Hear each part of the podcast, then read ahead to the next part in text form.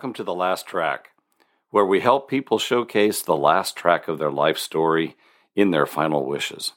I am your host, Brian Norris, the co-owner of Bateman Funeral Home in Newport, Oregon. Just like a song can bring you back to a day, a time, and a memory, so too can a well-planned service.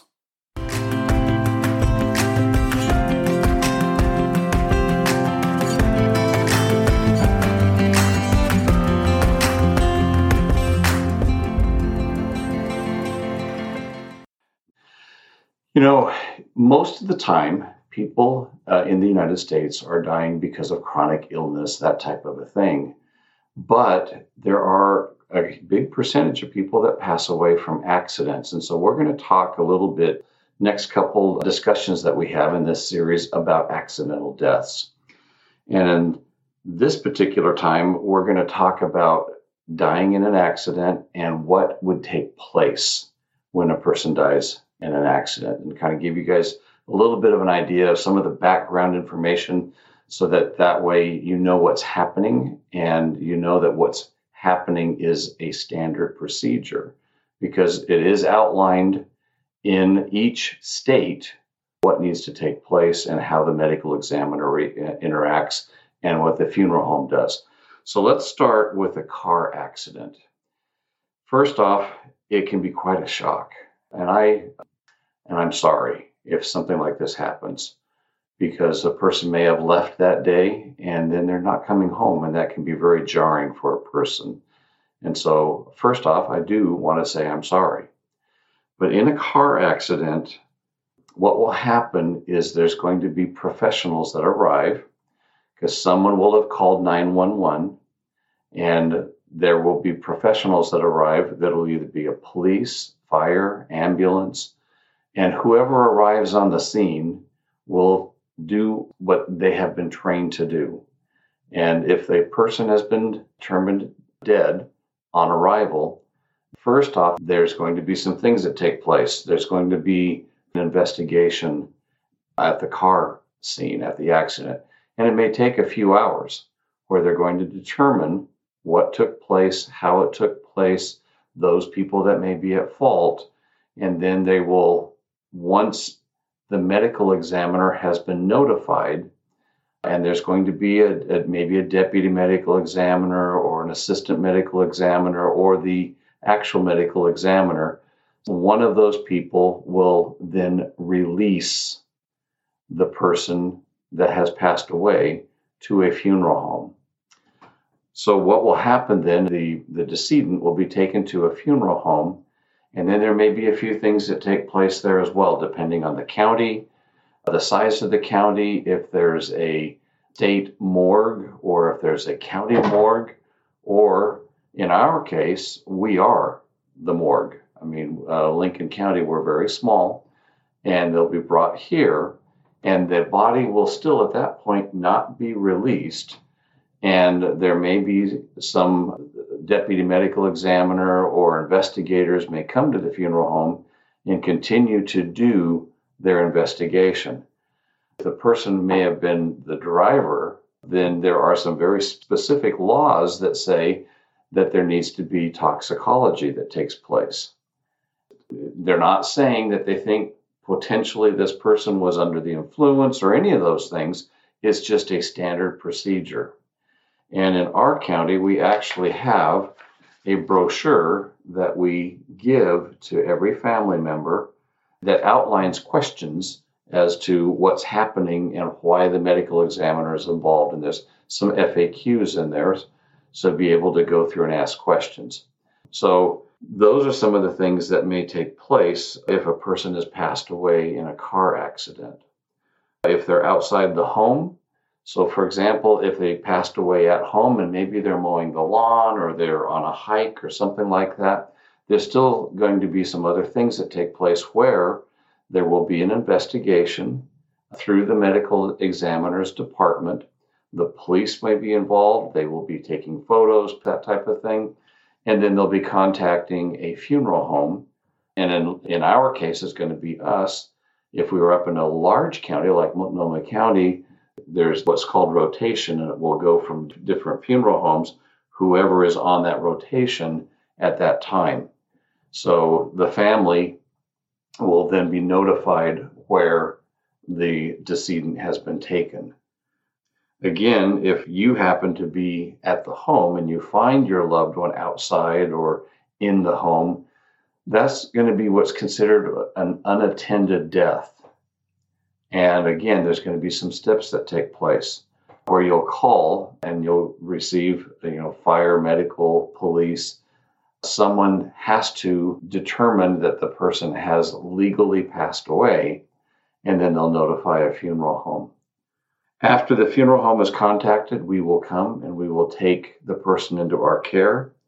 We will then call the next of kin, generally the next following day, because sometimes it takes a while for the police to be able to contact the legal next of kin, and we want to make sure that we're calling the correct person.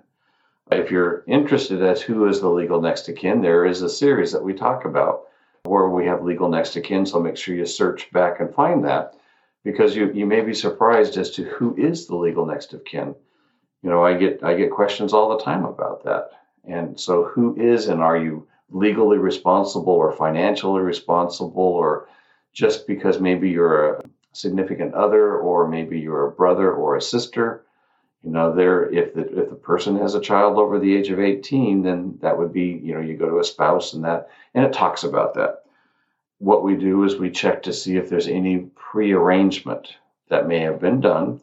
Even though this is an accident, the person may have already done a prearrangement, so we check for those types of things as well. If you're interested about prearrangements, make sure you check back through one of those other series that we did as well.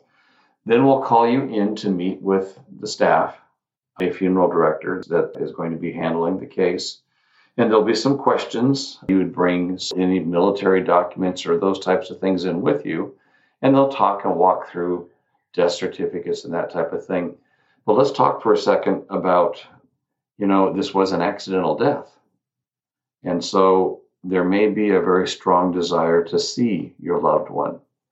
Work with your funeral director. Work with the professionals. They will let you know condition. They will let you know what it would take to be able to make that person maybe what we would call viewable. And there are some things that you have to consider. You know, do you want to see your loved one in this type of a situation? Because there may be some bruising, there may be some scratches, there may be some some stitches, those types of things. And and if you're okay with that, and you feel like you're okay with that, then proceed with that. Also understand that everybody's a little bit different. And so you might be okay with seeing your loved one in that type of a situation, but possibly the parents may not be. Maybe the brothers and sisters won't, or the children won't. Make sure you respect everybody's uh, opinion, because it's their right to be able to say yes or to say no. And it's everybody reacts differently when somebody passes away. So if there's, we also have some series on grief and that type of thing. And so make sure you check into that as well. When we start talking about services, memorial service, funeral services, we'll go through different options. Uh, we'll talk about those. Again, an accidental death is, is definitely different than when, when somebody maybe has been on hospice for a while and has been slowly declining. There's been a lot of things that can be done during that time frame, whereas this is just like that. All of a sudden, they're gone. Talk with your funeral director. Talk with your family, and then then find out what's best for you and your family to help go through that grieving process. Last but not least, death certificates. Most likely, uh, it's going to be a medical examiner case. And so uh, death certificates will be a little bit different than if, if you've experienced death before in your family and you've had a loved one pass away that was on hospice or long-term care. You know, it's not going to be their personal provider. It's not going to be their personal care physician that is going to be signing that death certificate. It's going to be a medical examiner. And there may be some things that take place if there had to be toxicology.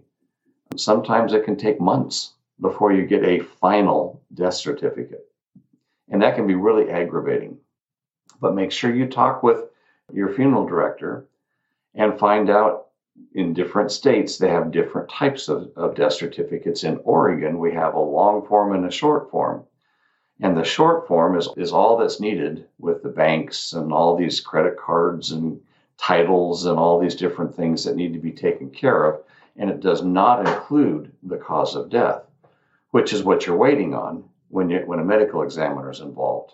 And so make sure you check with your funeral director and find out which death certificate they can get quickly for you, because uh, they can also do sometimes what's called a pending death certificate. And so those will work to take care of all of the legal obligations other than maybe life insurance for a while. Check in with that. Accidental death. Uh, it's, a, it's a pretty serious topic. It's one of those that we, none of us like to think about or talk about, but it's one of the things that we're going to be talking about in our series. So make sure you look for the next couple topics that we're going to have. Is we're doing a trilogy. But hopefully this has helped. Thank you for listening. Thank you for joining with us today. And if you've got any questions, please make sure that you can get a hold of us. You could, you're welcome to drop us a line at info at bateman pacific view dot com. And thank you for listening. Well, we have reached that time in our podcast where we take a time and we take a moment and we remember all the families that are experiencing a loss, and we light a virtual candle in their memory. Let's take a moment.